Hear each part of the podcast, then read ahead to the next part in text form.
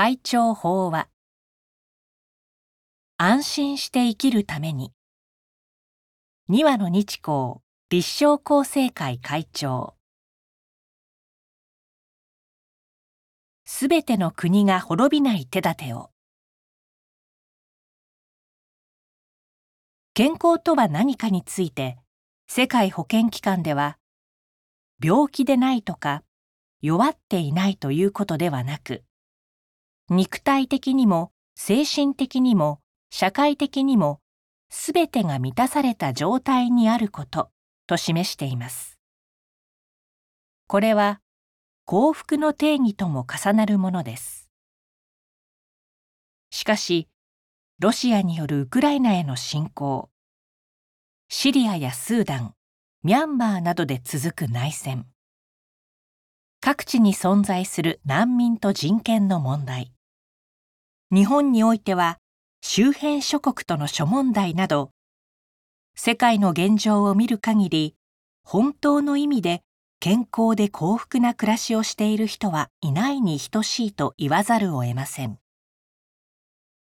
世界政治の現実は軍事力に支配されていて各国が軍備を充実させることで牽制し合い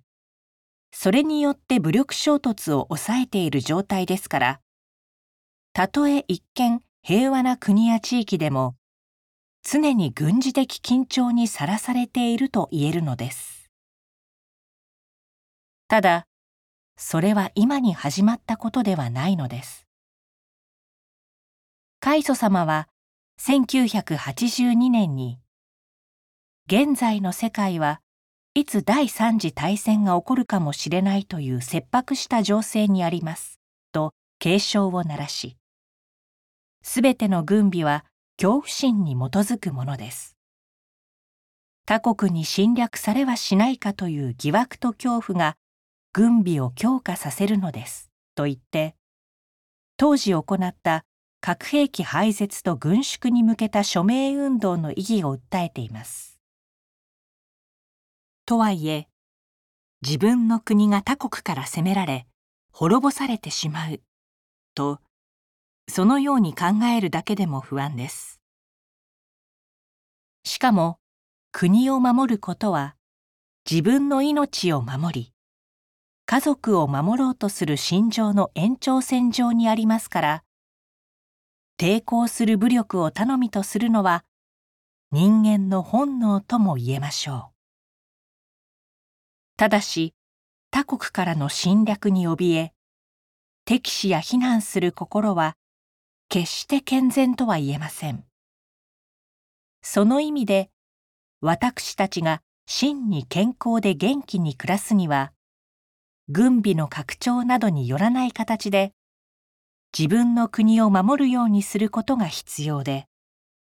それはつまりすべての国が滅びることのない手立てを探り実現に努めるということです。自分を愛するように。8月や6日9日15日という句があります。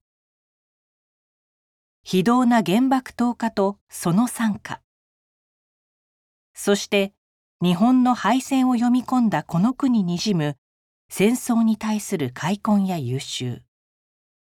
亡くなった方々への鎮魂の思いは戦後78年経ってなお強く胸に迫ります。それゆえ地球に住むすべての人が本当の意味で安心して暮らせる世界をと心の底から願わずにいられません。開祖様は戦争や紛争は